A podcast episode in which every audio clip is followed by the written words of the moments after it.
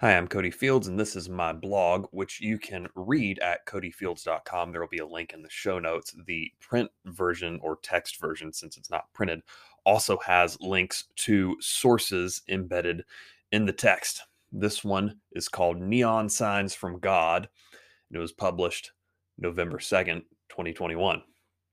Introduction There are times when God gives us signs that we're blind to. You know, the cute girl who tells you that she loves you in the Lord, or your friend at lunch vaguely gesturing at his chin to let you know you have mustard all over yours, or the giant neon sign of God telling everyone that a particular celebrity pastor is to be avoided.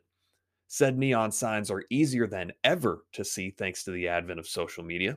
Gone are the days of needing to walk into a Christian bookstore or tuning into TBN to consume heresy. It's now available on the supercomputers we carry in our pockets. Disclaimers and anticipation. And in anticipation of some who say we shouldn't call out false teachers by name, I'll just reference Jude and Romans 16 for the general principle and 1 Timothy 1, where Paul says he's handed Hymenaeus and Alexander over to Satan.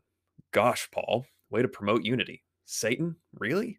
Dudes are trying. Just cut them some slack. And for record, second disclaimer heading into the rest of this piece. I know some of you will tell me that the guy I'm about to call out has benefited you in some way in the past, to which I have three responses. One, God draws straight lines with the crookedest of sticks, which, yes, includes yours truly.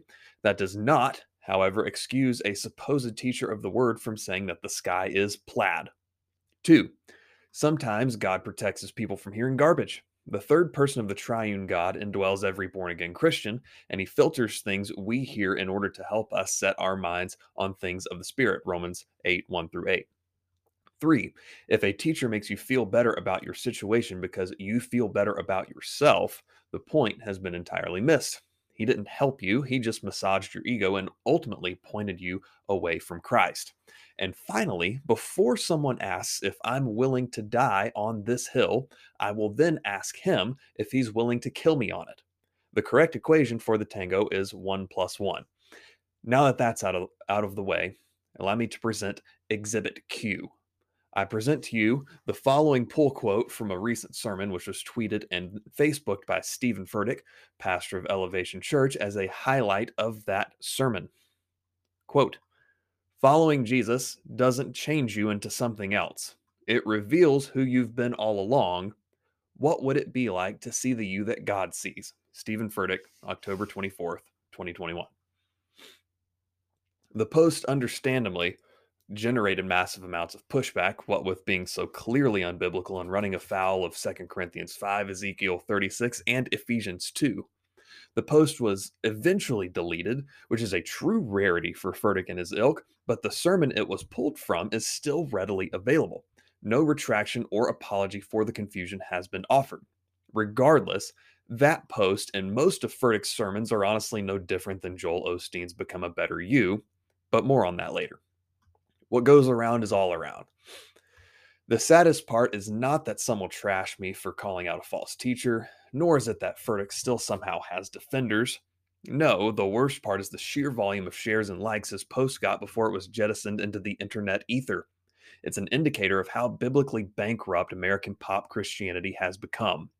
As Ricky once said, what goes around is all around, and what's truly all around Furtick is his associations with first level heretics, which routinely comes out in his teaching.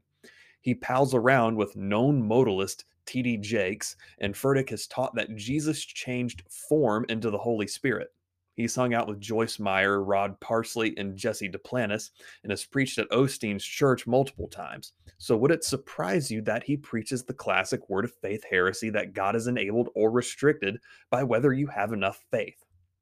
From the pile of dead horses. Lest you think I'm only willing to whip Furtick like a rented mule, I already have a pile of dead horses that we can beat. This is just the latest turd in the American Christian punch bowl that proves that we don't care if it's poop or sherbet, just as long as the consistency and texture is right. And if you are what you eat, the presence of flies and maggots should be self explanatory.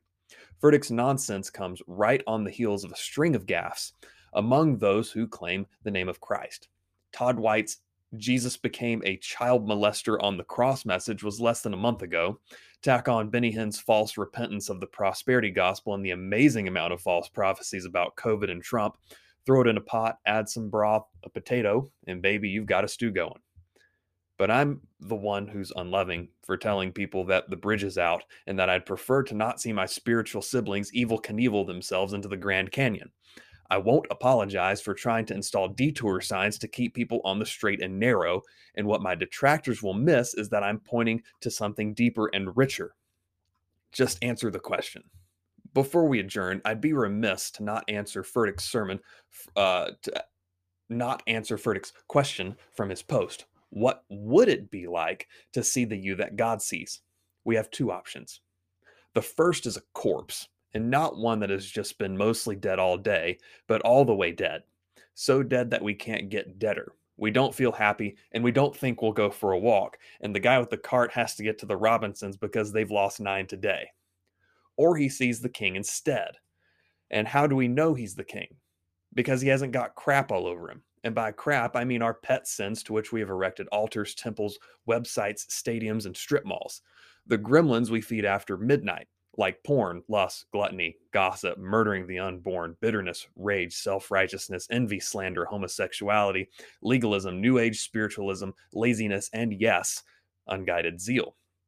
We have that crap all over us, which is why our first federal head hid Genesis 3:10, and it's why Isaiah understood himself to be a dead man when he saw Christ in the temple, John 12:41, Isaiah 6:5. But this is also the same God who didn't clench his godness with white knuckles, but added a real human nature to his divinity in order to raise the spiritually dead to life now and the physically dead to life later to make it against regulations to take nine pence and put us on the cart. The second person of the triune God learned obedience and was crucified in order to make men right before God because of those things and more, but the fact is that he took that punishment in order to make us a new creation and a royal priesthood and a kingdom of his creating and choosing. And we will successfully storm the gates of hell because even that can't stand up to the God empowered offensive of the church militant. But if we want reformation and or revival, depending on the word brought to you by the letter R that you prefer, It'll take more than big biceps attached to limp wristed self help talks, yelling at six overproduced services about how God has a wonderful plan for your life if only you'd exercise your free will and let Him give you a victory over your late power bill and unbearable boss. It'll take more than adrenaline rushes and strobe lights and emotionally manipulative music. It'll take the idiocy of telling dead men to get up. And that's the entire point.